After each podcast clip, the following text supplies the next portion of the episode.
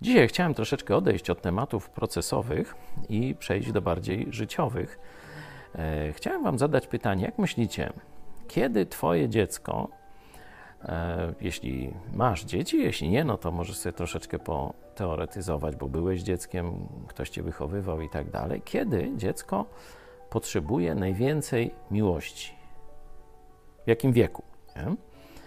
E, powiedzmy tam 0, 18, 20, no i kiedy potrzebuje najwięcej miłości? Można jeszcze zadać pytanie, kiedy sprawia najwięcej trudności, i to pomoże nam odpowiedzieć na pytanie pierwsze. No bo kiedy matka nosi e, w swoim łonie dziecko, no wszyscy oczekują, się cieszy i tak dalej, to jest najłatwiejszy okres, chociaż kobieta ma ciężko, potem urodzi, no zaczynają się pieluchy, nieprzespane noce, no ale dalej wiemy, że to się zaraz skończy, wszystko pięknie, ludzie się zachwycają, jaki to fajny bobasek, e, dziadkowie, ciocie, wszystko fajnie.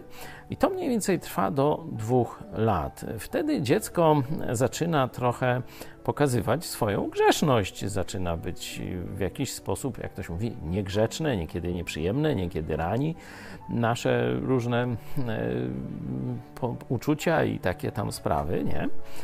E, stąd wtedy jest pierwsze wysypanie się. No, u nas na przykład to dziadkowie się wysypali. Wcześniej to o, tiu, tiu, tiu, słodziutkie, a tak już 4 lata zostawić nie bardzo, już y, było trochę trudniej. Nie, oczywiście pomagali na różne sposoby, kochali swoje wnuki, ale już to takie zachwycanie się minęło.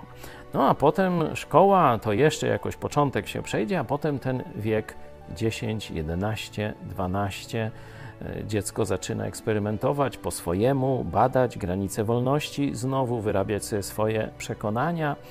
I tu nawet rodzice odpadają, wymiękają, zaczynają nie lubić swoich dzieci, zaczynają się nad sobą litować, a to właśnie wtedy Twoje dziecko, kiedy jest najtrudniej, to potrzebuje najbardziej Twojej bezwarunkowej miłości.